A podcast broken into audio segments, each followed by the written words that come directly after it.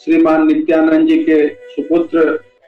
तीन लोक नौखंड में गुरु से बड़ा न को करता करे न कर सके, गुरु करे सो हो। ये गुरु की महिमा है। तो संस्मरण सुनाने को कहा गया है। हम अपना पहला संस्मरण मैं अपना सुना रहा हूँ। सन चौहत्तर की बात है, मैं इंटर में पढ़ता था। जून का महीना था, एकादशी का व्रत त्योहार था कोई गंगा दशहरा था। उसी गंगा दशहरा को मेरी माता जी और मेरी बड़ी अम्मा दोनों आदमी ने कहा कि चलिए आज गाजीपुर में नहाया है। हम उनको ले करके गाजीपुर चले आए नहाने के लिए। तो गाजीपुर में एक रोजा पड़ता है जंगीपुर के पास थोड़ा सा गाजीपुर में। वहाँ से दो सड़क जाती है, एक ईसूपुर मोहम्मदाबाद को, एक मऊ रोड पर। मऊ रोड से हम लोग निकले थे, रोजा पर आए, वहाँ से पैदल चले के नहाए। नहाने के बाद हम लोग जब वापस आने लगे तो रोजा आने में हम रास्ता गए भूल, अपनी माँ को लेकर। माता जी भी बतियाती चली आ रही थी, हम भी बतियाती मतलब उनके साथ चले जा रहे थे। और रास्ता भूल गए। हम लोग दो ढाई किलोमीटर आगे निकल गए। माता जी कह रही हैं कि, ये कहाँ लेके चले आ रहे हो? अभी रोजा नहीं पड़ा क्या? तो हमने कहा कि अभी दिखाई नहीं दे रहा तो उन्होंने कहा, पूछो किसी से। तो हमने एक आदमी से पूछा कि रोजा कहाँ पर है भैया पूछा, कहाँ जाना? तो हमने कहा, जंगीपुर जाना है। तो कहा कि आप तो उल्टा आ गए मुर्दघट्टा आ गए, शमशान घाट पे। तो कहने तो हमने पूछा कि तो आप कैसे जाए वापस निकले इधर से? कहा कि नहीं, ऐसे नहीं तिरछे ऐसे निकलिए आप ईसूपुर मोहम्मदाबाद रोड पे पहुँचेंगे और वहाँ से वापस आप रौजा की तरफ़ लौट जाएँगे। हम चलने लगे उधर फिर उसी उनके बताए हुए रास्ते पर मेरी माता जी और मेरी बड़ी माँ हमसे बहुत नाराज़ हो गई। लगी बिगड़ने के दिमाग कहीं रखते हो, काम कहीं करते हो। और तुम्हारे चक्कर में हम भी लोग चले आ रहे हैं। तो हम अपनी दूरी जो है माता जी से कुछ पढ़ा लिए। हम थोड़ा तेज चलने लगे। मेन सड़क पर इस आने के बाद एक बैठ मेरे सामने एक सज्जन मिलते हैं। लुंगी और हाथ बनियाइन सिला हुआ पहले हुए, सामने से चले हैं। सन्नाटा था, करीब डेढ़ दो बज रहा था। पूरा सड़क सन्नाटा था। और सज्जन मेरे पास आए, उधर मेरे सामने से चले आ रहे हैं। थोड़ी ही दूर पे मतलब दिखाई दिए। तो आने के बाद कह रहे हैं, क्या हो, क्या हालचाल है? तो हम नहीं समझ पाए। हम समझे कि मेरे पिताजी के, मेरे बड़े पिताजी लेखपाल थे तो हमने कहा, हो सकता है उनके क्षेत्र के कोई आदमी हो। तो कहने लगे, आप नित्यानंद जी के लड़के हैं ना? हमने कहा, जी। तो कहने आप तीन भाई हैं, हमने कहा जी, तीन भाई हम लोग हैं। तो कहने दो बहनें भी हैं, हमने कहा जी हाँ दो बहनें भी। कहने लगे, आपके पिताजी इतना अच्छा साधना करते हैं, आप क्यों नहीं करते हैं? इतने अच्छे साधक आपके पिताजी हैं, इतना ध्यान लगा रहे हैं, आप क्यों नहीं लगाते हैं? ध्यान तो हमने कहा कि हमारा ध्यान लग ही नहीं रहा है, मन नहीं लग रहा है, क्या करें? लगाने की कोशिश करते नहीं लगता है। उन्होंने कहा कि आइए बैठिए, अभी आपको हम ध्यान लगाते हैं। बगल में बगीचा था, वहाँ पर उन्होंने कहा, आइए बैठिए, मैं अभी आपका ध्यान लगाता हूँ। तो मैंने उनसे कहा कि हम अम्मा को बुला लें, वहाँ आगे खड़ी हैं। अम्मा आगे निकल गई और वहाँ से खड़ी होकर के बड़ा तेज गुस्से में हमको देख रही थी। हमारी निगाह उनके तरफ़ थी। इनसे महात्मा जी से हम बात कर रहे थे। तो हमने कहा कि अम्मा अम्मा को बुला लें। वो खड़ी उधर नाराज़ होने कहने आपकी बड़ी अम्मा भी साथ में है ना? तो हमने कहा, जी हाँ बड़ी अम्मा भी हैं। तो कहने लगे तब उचित नहीं है कि उन सबको बुला लिया जाए। फिर हम आपसे कभी मिलेंगे।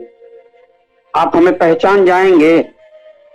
एक बार जब उन्होंने ये बात कहा कि आप पहचान जाएँगे तो एक बार हमने उनको ऊपर से लेके नीचे तक गौर से देखा। तो हमने कहा, जी सर, पहचान जाएँगे आपको। तो कहें हम आपसे पुनः मिलेंगे। तो हमने कहा, कहाँ मिलेंगे? तो कहे, जंगीपुर में मिलेंगे आपसे। आप पहचान लेंगे हमें? तो हम, अब हम क्या कहेंगे? नहीं पहचान पाएँगे। हमने कहा, जी हाँ पहचान लेंगे। हमने कहा, महाराज जी आपका स्थान कहाँ है? उन्होंने कहा कि, मेरा कोई निश्चित स्थान नहीं है। मैं सर्वत्र रहता हूँ। मेरा कोई एक निश्चित स्थान नहीं है। मैं तो सर्वत्र रहता हूँ। तो फिर हमने कहा, फिर भी कोई स्थान तो होगा ही ना आपका। कहने लगे कि पीर मोहम्मद को आप जानते हो, हमारे गाँव में एक पीर मोहम्मद मास्टर हैं मुसलमान। तो हमारे घर आ करके कुछ बच्चों को पढ़ाते थे। तो हमने कहा कि जी हाँ वो आते- हम जानते हैं उनको। तो कहने लगे, हम उनके भी गुरु हैं। हम पीर मोहम्मद के भी गुरु हैं। हम जंगीपुर में आपसे मिलेंगे। तो हमने कहा, अब हम क्या कहें? हमने कहा, ठीक है सरकार। तो फिर हमने उनको प्रणाम किया। लड़कपन थी, नहीं समझ में आया कि चरण पकड़ लें। हमने उनको प्रणाम किया, कहे कि जाइए, आपकी माँ इंतजारी कर रही है। हम आगे चले। अब वो वहाँ दो मिनट खड़े रहे। और दो मिनट के बाद मैं पीछे मुड़ के देख रहा हूँ तो वो गायब हो गए वहाँ से। अब आपको मैं बताऊँ कि वहाँ के बाद मेरी स्थिति ये हो गई। मैं ऐसा लड़खड़ाने लगा अंदर से जैसे लगा कि जैसे किसी, हमारा पूरा पावर जो है, खींच लिया चेतना हमारी। और मैं विचित्र टाइप का हो गया। और मैं लड़खड़ाते हुए अपनी माँ के पास पहुँचा। माँ हमारी बिगड़ गए हमारे पास अरे हमने कहा, पहले हमारी बात तो सुन लीजिए आप। मैं हाँफ रहा था तो बताई क्या बात है? तो हमने उनको पूरी घटना बताई कि हमको कह रहे थे कि आओ बैठो, हम तुम्हारा दिन मन लगा दें, ध्यान लगा दें, तुम्हारा कैसे नहीं लगेगा और हम आपके नाराज़ होने की वजह से हम वहाँ नहीं बैठ पाए। नहीं तो हम वहाँ बैठ गए होते। और उन्होंने कहा कि आपकी बड़ी माँ भी साथ में है, उचित नहीं है। नहीं तो हम बैठ गए होते। अम्मा कहने लगे थे इतना डांट सुन रहे थे थोड़ा सा वो डांट सुन लिए होते। बैठ ही गए होते। तो हमने कहा कैसे बैठ जाए? आपको हम बताएँ कि इसके बाद हम लोग घर गए। मेरी स्थिति, विचित्र स्थिति हो गई थी। मेरी चेतना खिंची हुई थी।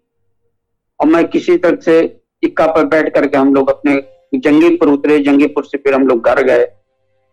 घर जाने पर हमें पीर मोहम्मद मास्टर साहब हमें घर पर ही मिले। उनसे हमने पूछा कि आपके कोई गुरु हैं? हमसे मिले हुए थे और कह रहे थे कि हम पीर मोहम्मद के गुरु हैं। उन्होंने कहा कि हम मुसलमान हैं, हमारे कोई गुरु नहीं होते, हम लोग गुरु नहीं रखते। हम पैगंबर साहब को ही मानते हैं। और हम और किसी को नहीं मांगते। हैं बात खत्म हो गई। दूसरे दिन की तीसरे दिन हमारे पिताजी आए। पिताजी से जब हमने बताया अपनी बात कि पिताजी ऐसी सी बात थी, पिताजी के आँख में आँसू आ गए। कहने लगे कि तुम नहीं पहचान पाए बेटा। जंगीपुर का मतलब ये ना समझना कि तुम्हें जंगीपुर बाज़ार में मिलेंगे। जंगीपुर का मतलब ये है कि तुम अपने अंतर में अगर जंग करोगे, अपने वृत्ति से, चित्त से, सदगुरु का दर्शन तुमको वहाँ हो जाएगा। अब पीर मोहम्मद का मतलब पिताजी ने ये बताया कि पीर मोहम्मद का है कि हम उनके भी गुरु हैं। ये मत समझो कि पीर मोहम्मद के गुरु हैं। पीर मोहम्मद का मतलब यह है कि हम पैगंबर साहब हैं, हम उनके भी गुरु हैं। नित्य अनादि सदगुरु सत्ता की बात है, वहाँ पर है। वहाँ ये पीर मोहम्मद की गुरु की बात नहीं है।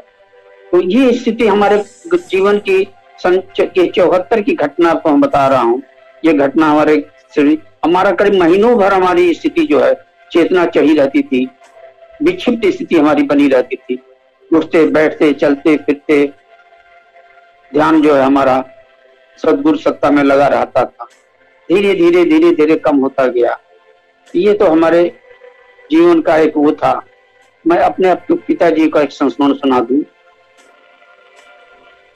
पिताजी हमारे बाराबंकी में सर्विस करते थे। शब्द का ज्ञान स्वामी जी की कृपा से हो चुका था। पिताजी की चेतना वो थी कि जब चेतना चढ़ जाती थी तीन घंटा, चार घंटा कैसे बीतता था, उनको होश नहीं रहता था। खाना बनाने, अगर कभी अकेले भी रहते थे, खाना बनाते थे, दाल रख दिया अंगीठी पर ध्यान लगा के बैठ गए तो मालूम कि दोपहर हो गई। अंगीठी भी खत्म हो गई, खाना भी सब जल के राख हो गया, इनकी चेतना नीचे नहीं उतरती थी। तो इनके ऑफ़िस में इनकी बहुत शिकायत किया। लोगों ने कि दिन भर तो बैठ के यहाँ चढ़ाया जाता है इस काम क्या करेंगे?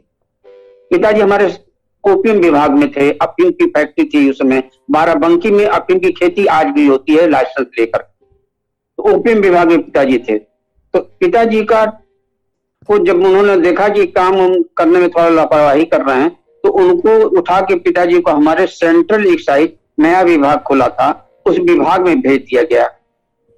इलाहाबाद आ गए पिताजी सेंट्रल एक्साइज में। उन्होंने लिख के दे दिया कि मुझको फ़ील्ड वर्क का काम न दिया जाए, मुझे ऑफिशियल काम दिया जाए। इनसे ऑफिशियल काम लिए, पिताजी से लिया जाने लगा। चेतना इनकी वही स्थिति थी। पिताजी बताते थे कि हम कभी कभी अपनी चेतना को नीचे गिराने के लिए एक बार हम टाकीज में पिक्चर देखने गए। लेकिन हम भी वहाँ पर, फिर भी हमारी चेतना चढ़ जाती थी। हम नीचे नहीं उतर पाते थे कि हम पिक्चर देख पाए। तो इस स्थिति में पिताजी हमारे यहाँ काम करते थे। ऑफ़िस में बैठे, ऑफिशियल काम करते थे तो लिखते। ऑफ़िस का काम करते करते भी चेतना चढ़ गई। तो बैठ करके स्वामी जी की या कोई भजन या कोई अन्य चीज़ जो है, उस पर लिखने लगते थे। सदगुरु का जो अंतर में, चित्त में दिखाई देने लगता था, वो बैठ करके लिख मारते थे। फ़ाइल की, कई कई फाइलें गाय खराब होने लगी पिताजी की। तो एक्साइज कलेक्टर ने बुलाया, कहा कि क्या कर रहे हो तुम? इनको यहाँ से भी ट्रांसफ़र कर दिया गया। पिताजी का ट्रांसफ़र कर दिया गया, मध्य प्रदेश में कोई स्थान था वहाँ पर। पिताजी जाना नहीं चाहते थे। बहुत परेशान थे। लेकिन अफसर इनका नहीं मना, कहा कि नहीं, आपको वहाँ जाना पड़े, आप यहाँ नहीं रहेंगे। आपको बताऊँ कि पिताजी, संडे का दिन था, समाधि पर आए। उस समय समाधि स्वामी जी की समाधि थी। तो समाधि पर आकर के जैसे पिताजी ने साष्टांग दंडवत किया है। दो विरक्त संत, एक आदित्यानंद जी थे कि नाम आत्मानंद जी ये लोग थे वहाँ पर। वो लोग बैठे हुए थे। और पिताजी ने जैसे ही साष्टांग दंडवत किया है वहाँ पर समाधि से खट खट खट की आवाज़ जैसे खड़ाऊ पहनते हुए कोई व्यक्ति आ रहा हो। और ऊपर आने के बाद उन्होंने कहा, नित्यानंद जी, आप परेशान न होइए। आपको कहीं नहीं जाना है, आप यहीं रहेंगे। जब ये आवाज़ आई तो जो साधु लोग बैठे हुए थे, वो तो कह रहे थे, स्वामी जी की आवाज़ है। उन लोगों की नींद टूटी तो देखे पिताजी वहाँ साष्टांग दंडोत किए हुए बैठे हुए हैं दंडोत की पोजीशन में। तो ये स्थिति हमारे पिताजी की थी। पिताजी की चेतना कभी नीचे नहीं उतर